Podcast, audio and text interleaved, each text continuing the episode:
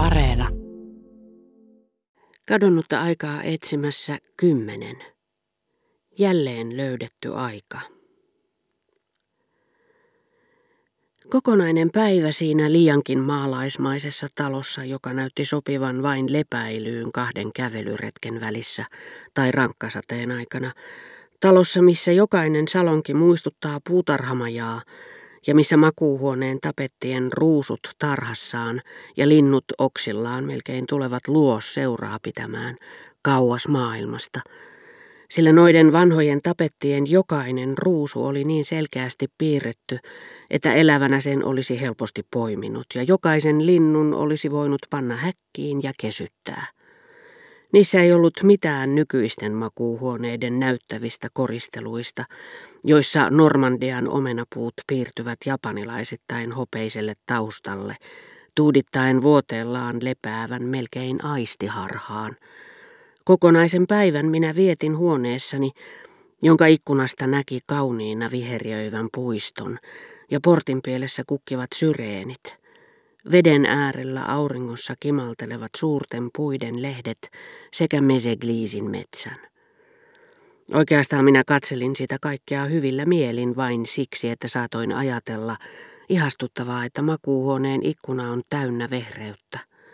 Kunnes erotin leveänä viheriöivässä taulussa jotakin, mikä kaukaisemman sijaintinsa takia oli kuin tumman sinisellä maalattu, Combreen kirkon tornin – en tornin kuvaa, vaan itsensä tornin, joka suoraan silmieni edessä kertoi taipaleiden ja vuosien jääneen taakse, kun se tunkeutui valoisaan vehreyteen aivan toisen sävyisenä, niin tummana, että näytti ikkunani ruudussa melkein pelkältä luonnokselta.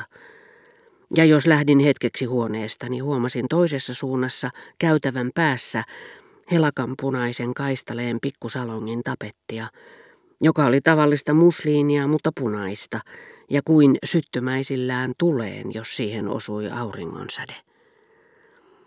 Kävelyretkiemme aikana Gilbert puhui minulle Robertista, joka oli muka hylkäämässä häntä toisten naisten takia. Ja totta onkin, että moni nainen oli Robertin elämässä rasitteena, samalla tavalla kuin tietyt toverit sellaisille miehille, jotka ovat mieltyneet naisiin. He pitivät puoliaan ja veivät turhan paljon tilaa niin kuin useimmissa kodeissa ne esineet, joille ei ole enää mitään käyttöä. Robert kävi Tansonvillessä monta kertaa minun ollessani siellä. Hän oli hyvin erilainen kuin aiemmin tuntemani Robert. Elämä ei ollut tehnyt hänestä lihavaa ja hidasliikkeistä niin kuin paroni de Charlystä, vaan se oli saanut hänessä aikaan päinvastaisen muutoksen – kehittänyt hänelle ennennäkemättömän huolettoman ratsuväen upseerin olemuksen, vaikka hän olikin naimisiin mentyään eronnut palveluksesta. Sitä mukaan kuin paroni de Charlie vuosien varrella tanakoitui, Robert taas, olihan hän tietenkin paljon nuorempi, mutta hänestä vaistosi, että hän ikääntyessään vain lähestyisi ihannetta, Kuten eräät naiset, jotka päättävät uhrata kasvonsa vartalolleen, eivätkä tietyn hetken jälkeen hievahdakkaan Marienbaadista, ajatellen, että kun monen tyyppistä nuorekkuutta ei kykene säilyttämään, hoikkuudella pystyy parhaiten korvaamaan muut. Oli käynyt solakammaksi ja vikkelämmäksi. Yhteisellä paheella oli siis ollut häneen vastakkainen vaikutus. Robertin nopealiikkeisyyteen oli tietysti montakin psykologista syytä. Pelko tulla nähdyksi, halu olla näyttämättä pelkoaan ja hermostuneisuus, jonka aiheuttaa ikävystyminen ja tyytymättömyys omaan itseen. Robertilla oli tapana käydä eräissä elostelupaikoissa, joihin hän suorastaan syöksyi sisään antaakseen mahdollisten ohikulkijoiden pahansuoville katseille mahdollisimman vähän kohdistumispintaa, niin kuin tehdään hyökkäykseen rynnistettäessä, sillä hän ei halunnut, että kukaan näki hänen menevän sellaisiin paikkoihin, eikä lähtevän niistä. Tästä tuulispäisyydestä oli sitten tullut hänelle toinen luonto. Ehkä se oli myös yksinkertaisin tapa esittää uhkarohkeaa miestä, joka haluaa näyttää, ettei häntä pelota, eikä hän viitsi uhrata aikaa edes asian ajattelemiseen. Ja kuvan täydentämiseksi pitäisi vielä ottaa huomioon ikääntyessä kasvava halu näyttää nuorelta, sekä kärsimättömyys, jota osoittivat alati ikävystyneet, kaikkeen tympääntyneet, liian älykkäät ihmiset viettäessään joutilasta elämäänsä, jossa heidän kykynsä eivät pääse esille.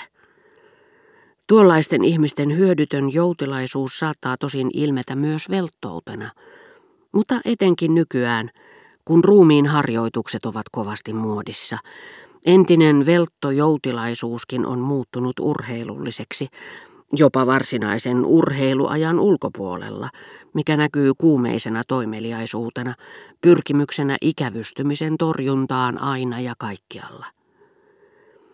Minun muististani, jopa tahattomasta muististani, oli tykkänään kadonnut rakkaus Albertiniin. Mutta vaikuttaa siltä kuin ruumiimme jäsenilläkin olisi oma tahaton muistinsa, varsinaisen muistin kalpea ja steriili jäljitelmä, joka elää esikuvaansa pitempään niin kuin eräät järjettömät kasvit tai eläimet elävät pitempään kuin ihminen. Jalat ja käsivarret ovat täynnä puutuneita muistoja. Poistuttuani kerran Gilberten seurasta melko varhain, minä heräsin keskellä yötä Tansson Villen huoneessa ja huudahdin vielä puolinukuksissa, Albertin. En ollut suinkaan ajatellut hänkä, enkä nähnyt hänestä unta, enkä sekoittanut häntä Gilberteen, vaan käsivarressani herännyt muistuma oli pannut minut hakemaan selkäni takaa soittokelloa, niin kuin makuuhuoneessani Pariisissa. Ja kun en ollut löytänyt sitä, olin kutsunut Albertinia luulen edesmenneen ystävättäreni lepäävän vieressäni, kuten hän usein lepäsi iltaisin, kun nukahdimme yhdessä. Aamulla herättyäni minä sitten arvioin, että Françoisilta menisi huoneeseeni tuloon sen verran aikaa, että ystävättäreni ehtisi vaaratta kiskaista soittokellon nyöristä, jota minä en löytänyt. Robert oli muuttumassa paljon kuivakkaammaksi, ainakin sen ikävän jakson aikana, ja osoitti tuskin enää mitään tunteita ystäviään esimerkiksi minua kohtaan. Sen sijaan Gilberteen hän suhtautui teennäisen tunteilevasti, mikä meni suorastaan näyttelemiseksi ja tuntui kiusalliselta. Ei hän Gilbert tietenkään ollut hänelle yhdentekevä. Ei, Robert rakasti vaimoaan, mutta hän valehteli vaimolleen koko ajan. Hänen kaksinaamaisuutensa paljastui vähän väliä, vaikka valheiden tarkoitus jäikin piiloon. Ja niinpä hän luuli selviävänsä pinteestä pelkästään liioittelemalla naurettavasti todellista surua, jota tunsi joutuessaan aiheuttamaan Gilbertelle mielipahaa.